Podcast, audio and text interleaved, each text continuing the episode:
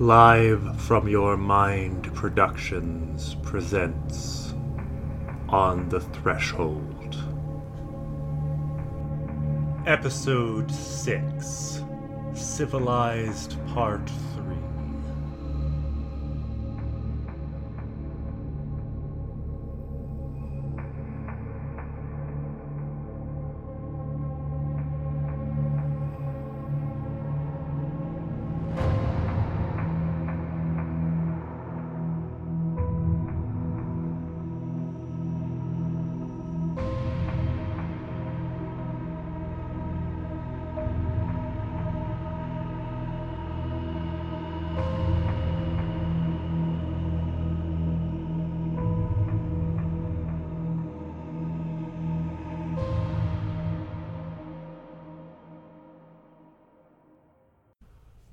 Welcome back to the Glazer Files. This episode will be finally finishing up Dr. Powell's report to the Home Office.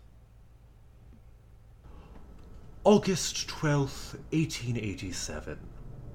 My experiment on the Abigail girl was intended to investigate whether she could detect any others who had been in contact with the lake or the surrounding cave system.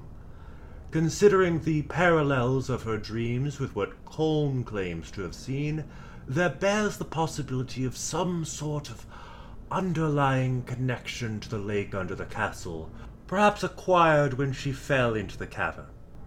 To that end, I have paraded a number of the castle's servant staff in front of her to see if she takes special note of the servant who had previously been immersed in the lake.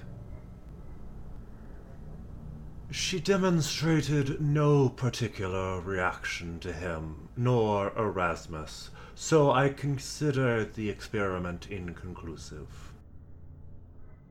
When she saw Adaman again, she squealed with positive delight and asked to visit the lake with him, to which he agreed like an indulgent parent. Though I can't account for it, I felt obliged to say that she should not be allowed in the lake itself as she could not swim under the best of circumstances, let alone with her broken leg. Baron Erasmus seemed particularly agitated when I asked for his involvement, being almost incapable of looking at the child, but I decided against questioning him on the subject. What I had initially planned to be a quiet, contemplative lunch by myself afterwards turned out to be one of explosive confusion and revelation. Constable Wiggs marched into the dining room alongside two mean looking men I take to be his henchmen, demanding to see the indentured servants. I was surprised at this question and informed him indentured servitude was no longer legal in the Isles. He said he knew this now, and so was most perplexed that Lady Alexandra Brown had told him that she had taken on the traveller woman and children to pay for their crimes in lieu of state punishment. At this, Alexandra entered into the dining room and insisted that there had been a misunderstanding. Indentured servitude is still legal in the Indian colonies, and the family had been sent there. In reply, the constable redirected his line of inquiry to demand information about the apparent breaking and entering of the constabulary the previous evening. Not only had the traveler man been freed from his cell, but his personal vault had been broken into and his banknotes stolen. Alexandra claimed ignorance. An ever reddening Constable Wiggs said that he had witnesses to place Adaman leaving the scene of the crime in its immediate aftermath. Alexandra calmly suggested that if he had such evidence, then he should present it to a judge and gain a warrant for Adaman's arrest. The constable stormed off, presumably to do just that. After his departure, Alexandra confirmed to me that she had indeed sent Adaman to rescue the man, that she had only wanted the traveler family's apology, not their death. The sheer self destructive, reckless madness of her actions left me speechless. Why would she march the family to the constable only to take them out of his power through lies and burglary, thus incriminating herself, her servants, and the traveler family themselves? Why would.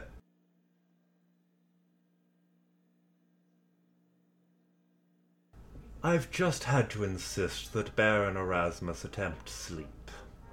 It would seem that he has been awake for the last 46 hours, thanks to the assistance of cocaine provided by Colm in order to sustain the stamina for looking over the family's account books and considering financial alternatives.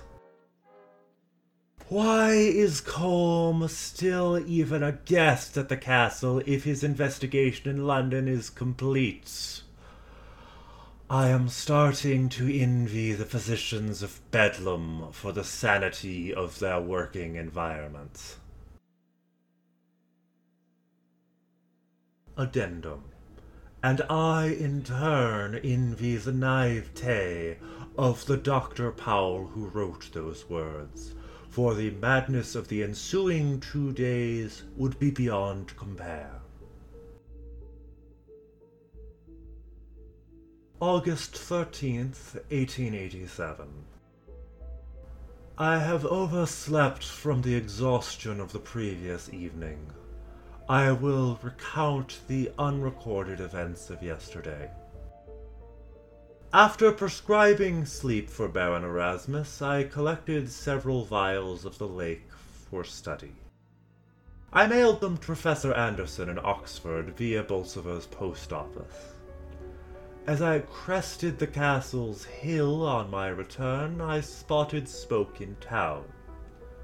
I started running towards the glint of flame to provide my medical services to any injured.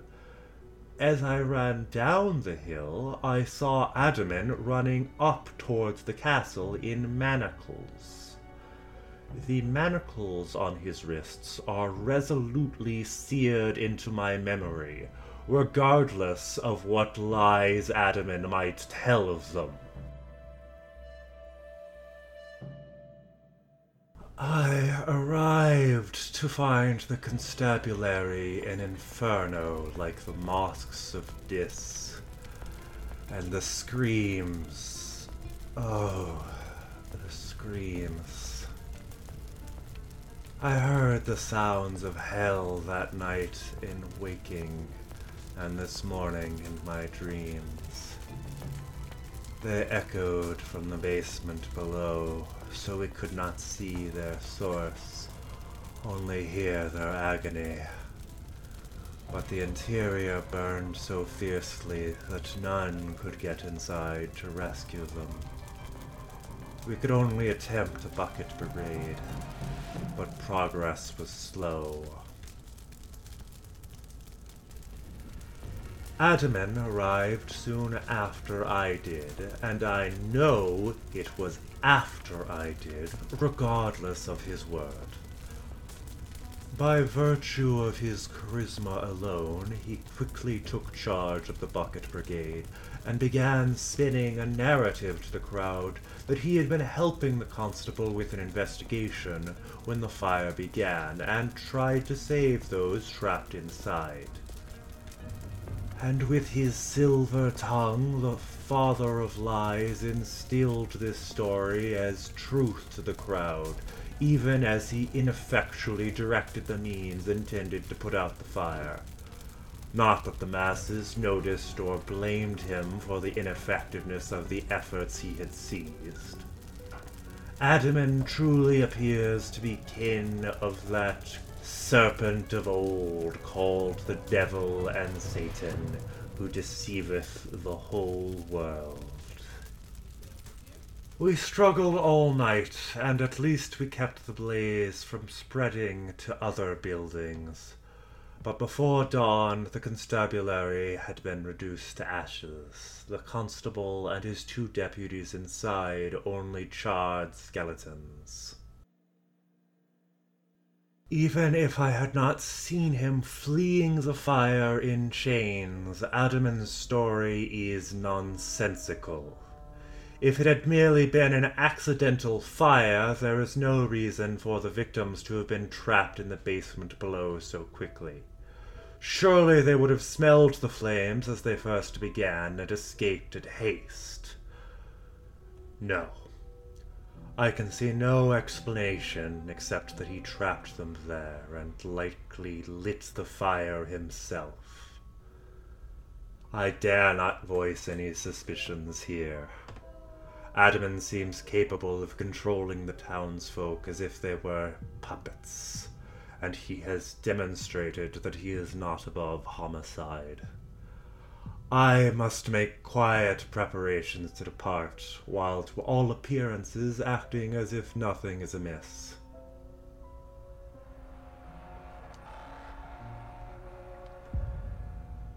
Baron Erasmus is gone. Alexandra claims that he departed for London last night.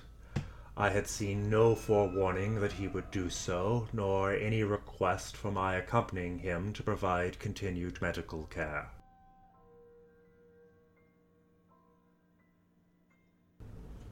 In response to our request some days ago, two young geologists arrived late this afternoon from a nearby university of little account. A Mr. Edward Grayling and a Mr. James Paver. Though they attempted to conceal it, judging by their demeanor, I suspect that their interest was less scientific than commercial. I imagine identifying coal seams is an excellent means of private sector career advancement in their field. Regardless of their intentions, as I descended with them once more into the caves, they made numerous comments to one another on the qualities of the limestone, though I confess to not entirely comprehending their technical verbiage. When we arrived at the lake, Mr. Paver observed that the large rectangular boulder on the edge of the shore seemed quite out of place. Not only were there no sandstone deposits like it in the area, he couldn't recall where one of its precise blue-green hue could be found at all. Assuming its placement was artificial, which seemed likely given its relatively regular shape and distance from any deposits, we speculated as to how anyone might have moved it into the cavern, as much of the cave would have been too narrow for it to fit. We set aside those mysteries for the moment and embarked on the rowboat to attempt to measure the lake's width, leaving a lantern behind us on the shore to guide our way back. We rowed further and further onward, ever confident that we were moments away from striking the other shore, but it continued to elude us. Though none spoke, the growing anxiety within each of us was palpable as the light from the lantern on the shore continued to shrink until it was little more than a pinprick. With a nervous laugh, Mr. Grayling suggested that we return to the shore, and neither of us objected.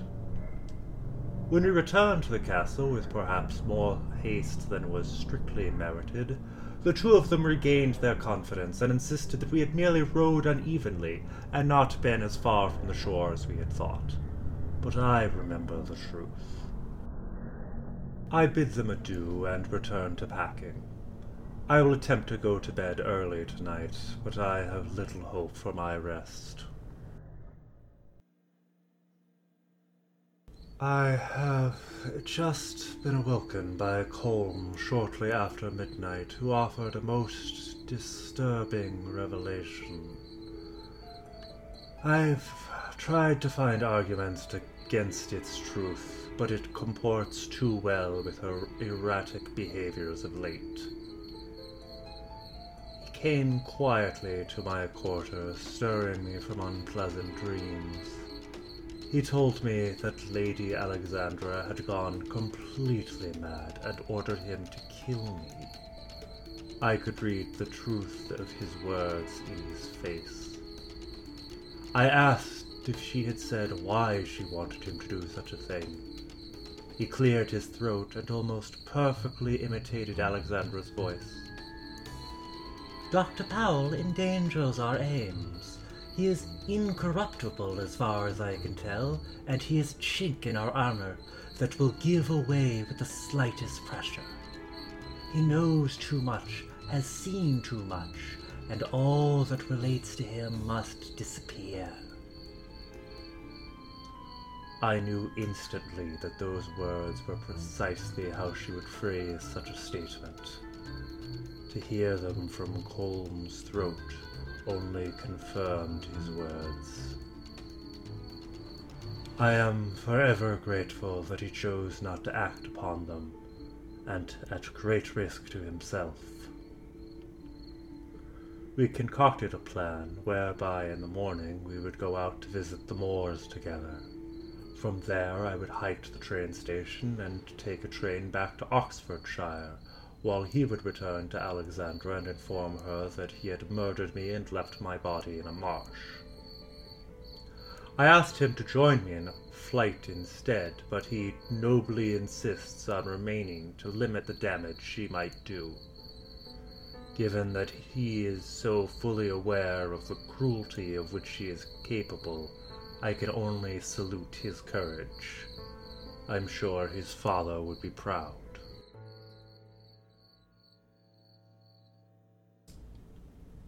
Addendum I still remain puzzled as to why Alexandra sent Colm to kill me rather than Adaman, as Adaman clearly had no qualms against murder and would have been more than capable. Perhaps her madness worked in my favor that night. August 14th, 1887. Though my concerns for Colm's well-being persist, I, at least, am currently safely on a southbound train. During our trek together, Colm shared some of his findings during his investigation in London about Baron Erasmus's blackmailing and kidnapping. He said that the elusive blackmailer I had known only as the American was in fact a Mr. Samuel Quinton, director of the Pinkertons' London office.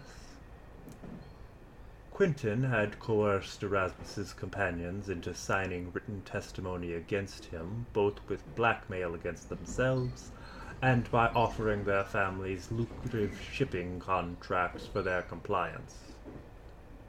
Colm has further determined that the Baron had been held captive in the basement of the Westminster Hospital.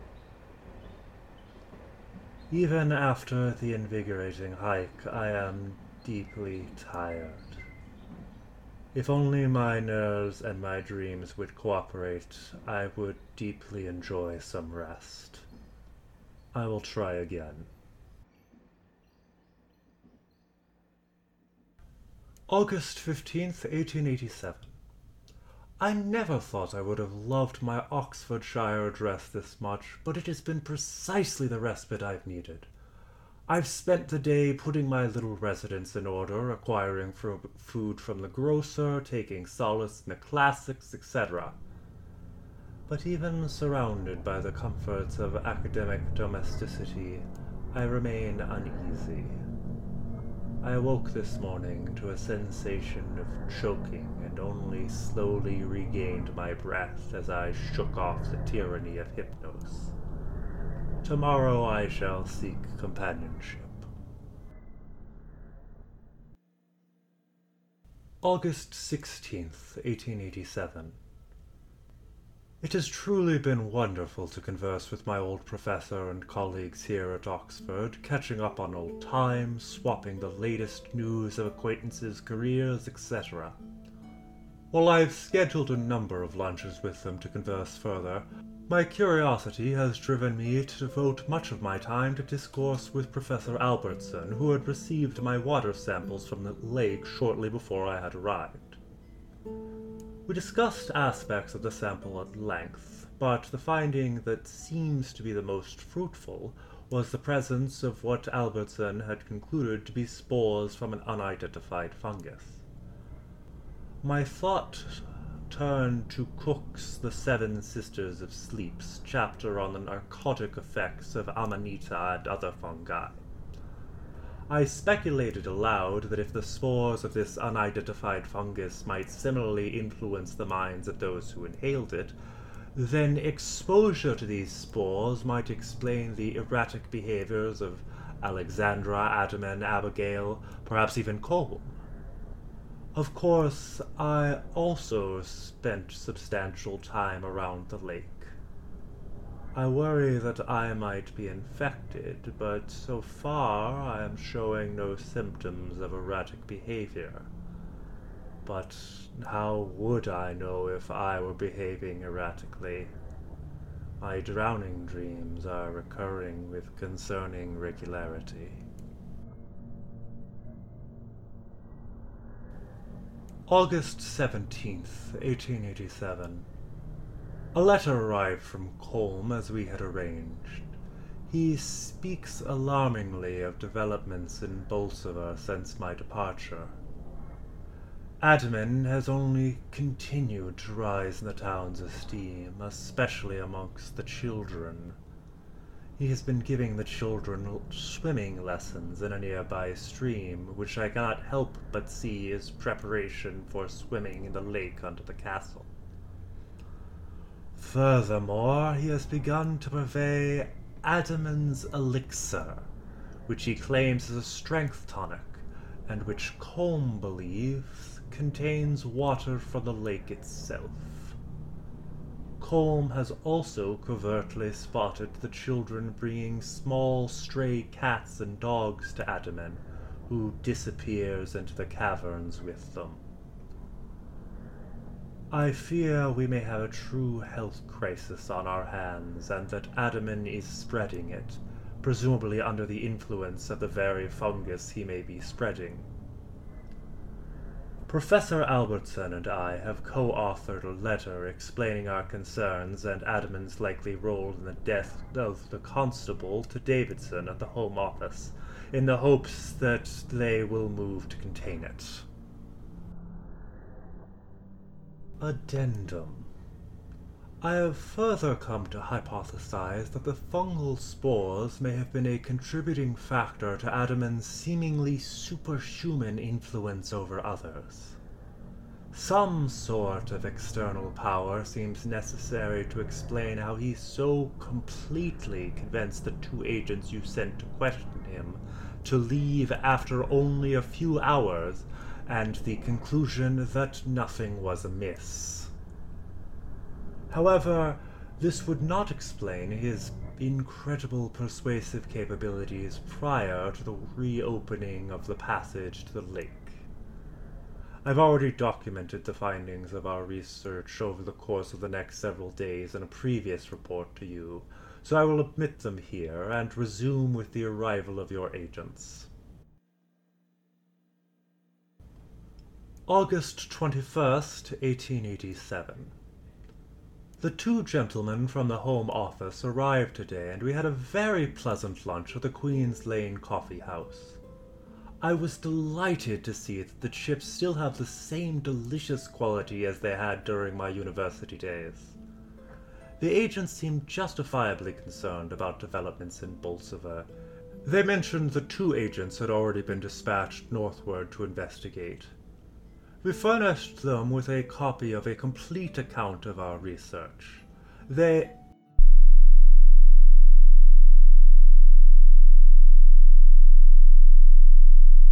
I think I may have just nearly experienced a heart attack.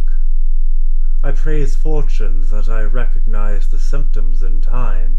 I imbibed some salicylic acid and nitroglycerin before chewing on willow bark as I laid down and breathed slowly. Perhaps the strain of the past week's events has not alleviated entirely. I rest now. August 22nd, 1887. I learned this morning that Professor Albertson suffered a fatal heart attack last night in his sleep. The coincidence with my own experience last night would be too great for chance on its own, even if I had not also found his office and laboratory ransacked this afternoon, the samples of lake water stolen. There was no sign of brute force entry on the door, so the perpetrator must have had a key. Perhaps we were too liberal in disclosing the fruits of our labors to our colleagues, for it seems that someone has stolen the tree and burned its roots. I no longer know whom to trust. Addendum. I strongly suspect that Professor Albertson was murdered with poison, and that the murderer attempted the same upon me. He, or someone in league with him, was presumably the same figure responsible for sabotaging our research. The autopsy was unable to conclusively prove foul play, but that is little proof. Many concoctions could produce such an effect and evade detection, such as various cyanide compounds. I can only guess as to how the poisons were administered. August 23rd, 1887. I sputtered my tea all over the Daily Telegraph this morning as I read the news. I hadn't even known that Lady Alexandra had returned to London, let alone that she had sufficiently returned to the good graces of her Aunt Adeline to be a guest at her manor.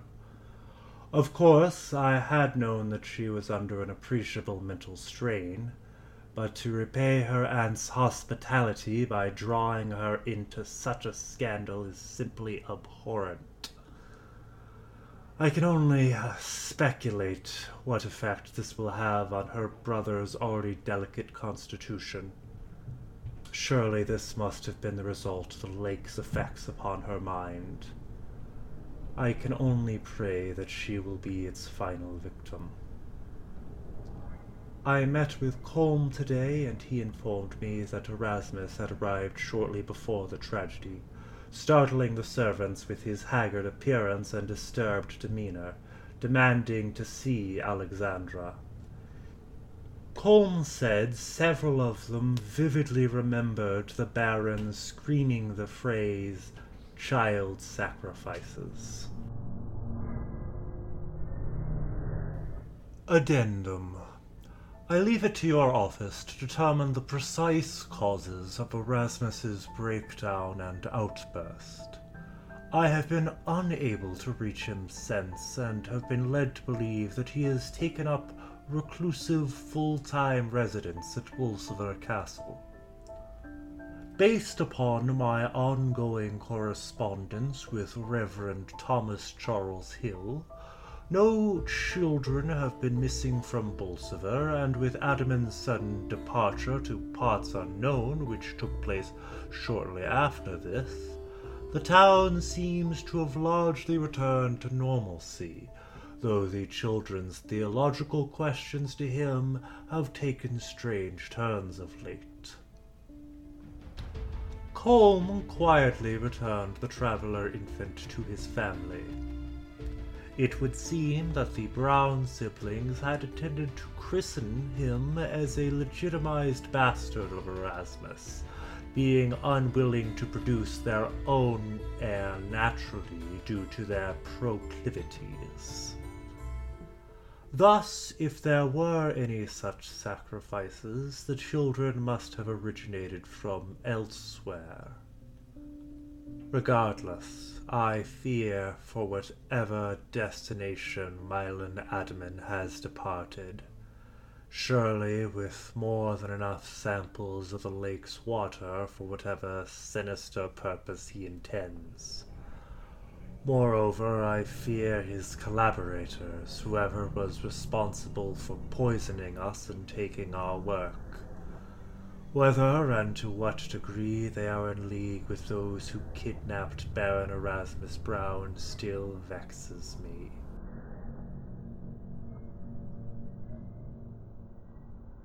I found the newspaper article Dr. Powell was speaking of to verify exactly what unspeakable act Alexandra had committed which he dared not name directly. On August 22nd, she was found dead of a presumably self inflicted gunshot in the guest bedroom in which she was staying, shortly after Erasmus's arrival at their aunt's estate, where his incoherent raving alarmed the servants.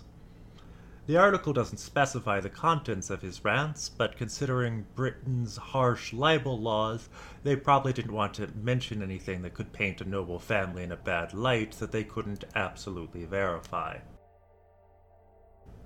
To be honest, I still don't know what to make of all this.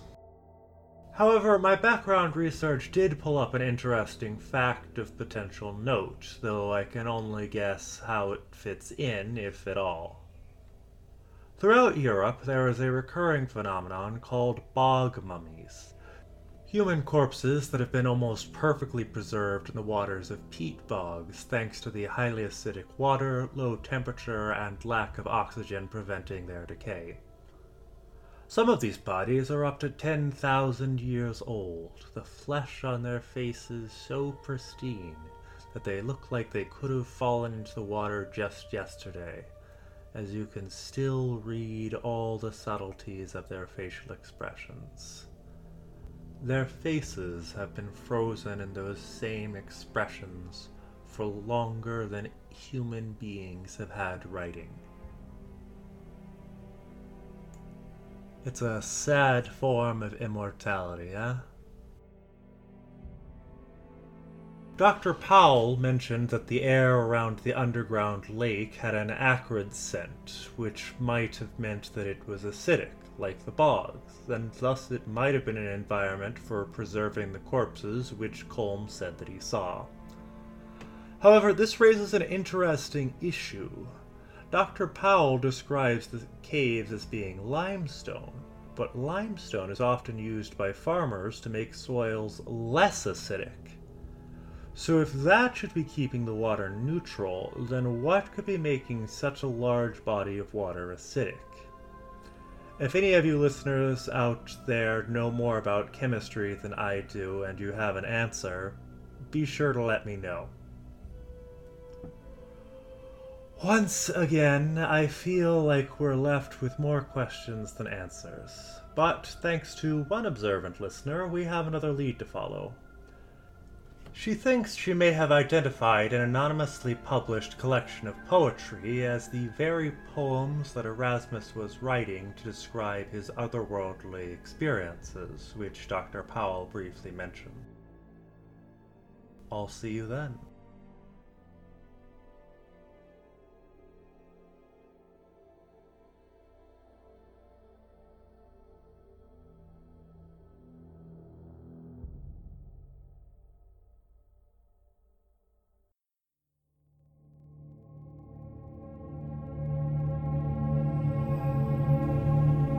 Hello, I'm Gregory Maus, creator of On the Threshold. I hope you've been enjoying my little podcast. If you have, please consider my most humble invitation to take part in a collective ritual to appease the inscrutable alien intelligences which control all that we see and hear by subscribing, commenting, liking, favoriting, sharing, and otherwise engaging with our show, you can help us draw the attention of these unknowable gods and encourage them to place this show before others who might also enjoy it just as much as you do. The ritual is so easy and convenient, and as a young podcast, every little ounce of favor from these unfathomable beings who secretly govern our world helps us immensely. Thanks, and stay safe out there.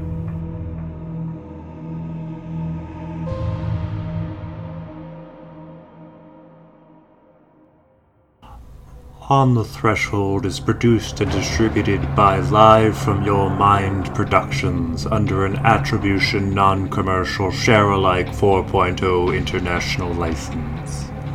This episode was written and performed by Gregory Maus.